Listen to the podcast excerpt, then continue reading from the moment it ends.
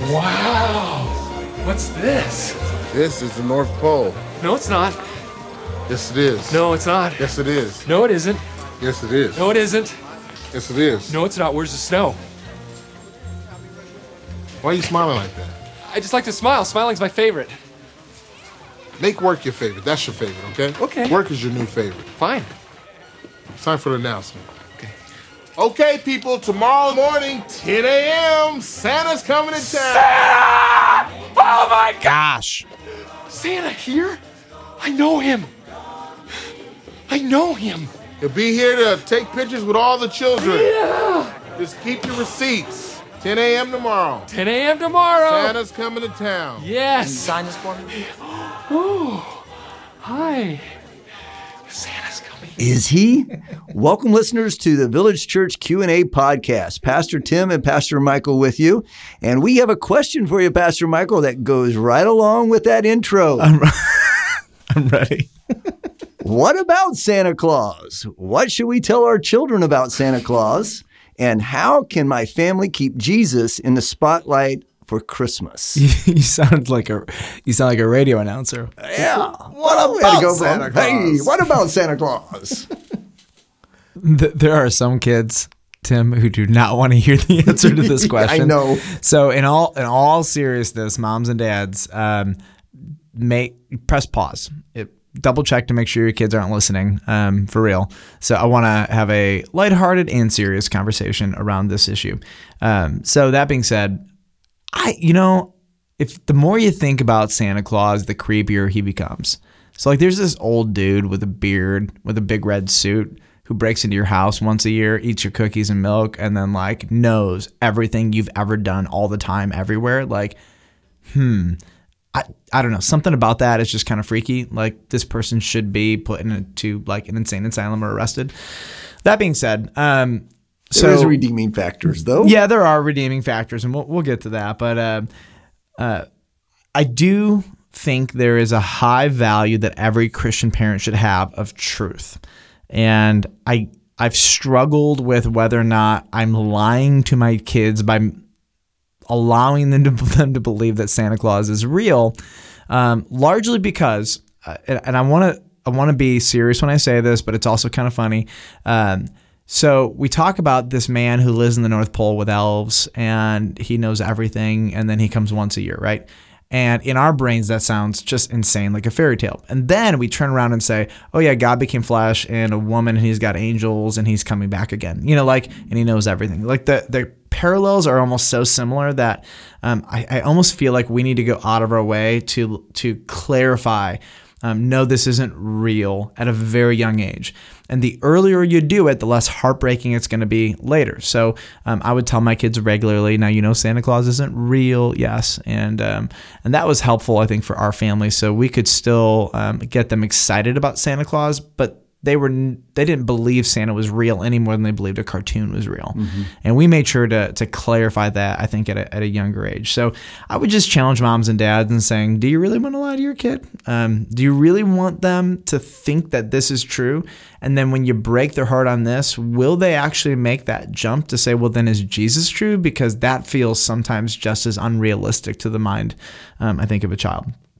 So that being said, um, I, I really don't have an issue with Santa Claus. I more take issue with um, parents telling their kids that he's real. And then every year, Tim, I do this. I, I regret it. I'll be in church in a Christmas series and I'll inevitably mention the fact that he's not real. And then some mom will get upset with me, like, why did you say that from the pulpit? And so I'm going to work hard not to do that this year. But um, that being said, uh, I want to steal something from John Piper because I think he did an amazing job of answering um, a question similar to this. And so I just want to read to you some of the things that he wrote. Um, so allow me to quote him for a moment. He, he says, The salvation of sinners through the death and resurrection of Jesus is the goal of Christmas. Not only is Santa Claus not true, and Jesus is very truth himself, but compared to Jesus, Santa is simply pitiful, and our kids should be helped to see this. Now, I'm going to pause right there, unquote, for a moment. Um, Santa Claus is absolutely pathetic compared to Jesus. I Absolutely. mean, just a wimp, right? Mm-hmm. And uh, in all the movies, it's like, oh, will I, you know, will I get presents to every kid? And then the hard reality is like, oh, kids all over the world don't get presents, you know, like. So, anyways, he goes on and says, Santa offers nothing lasting. Jesus is eternal. Santa offers gifts on the basis of good works. Right there, we should just watch.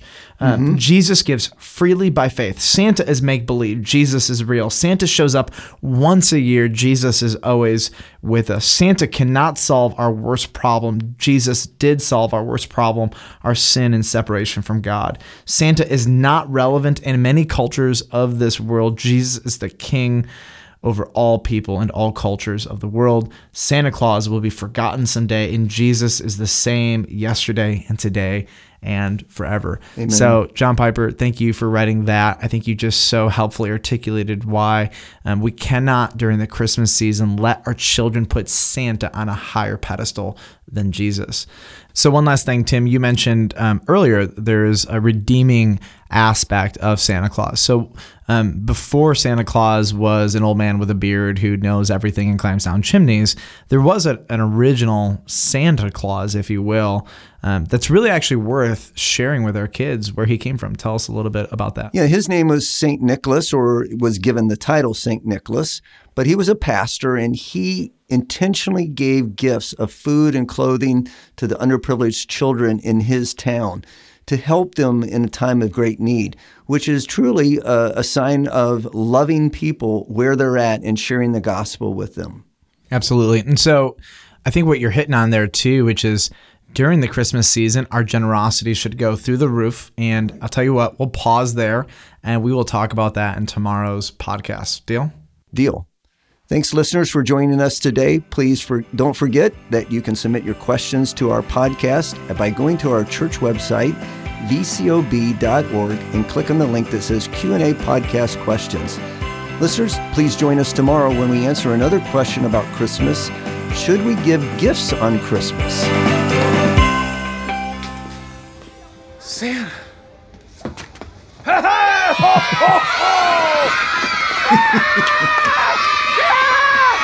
me, buddy!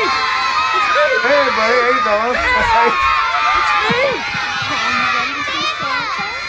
Who the heck are you? What are you talking about? I'm Santa Claus. No, you're not. Why, of course I am. If you're Santa, what song did I sing for you on your birthday this year? Happy birthday, of course.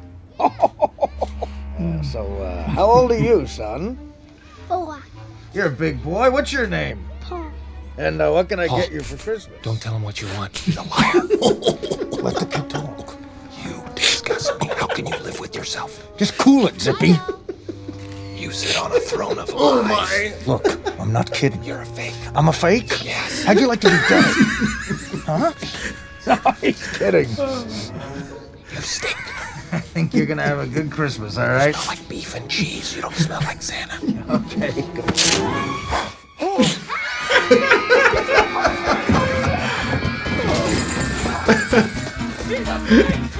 He's a-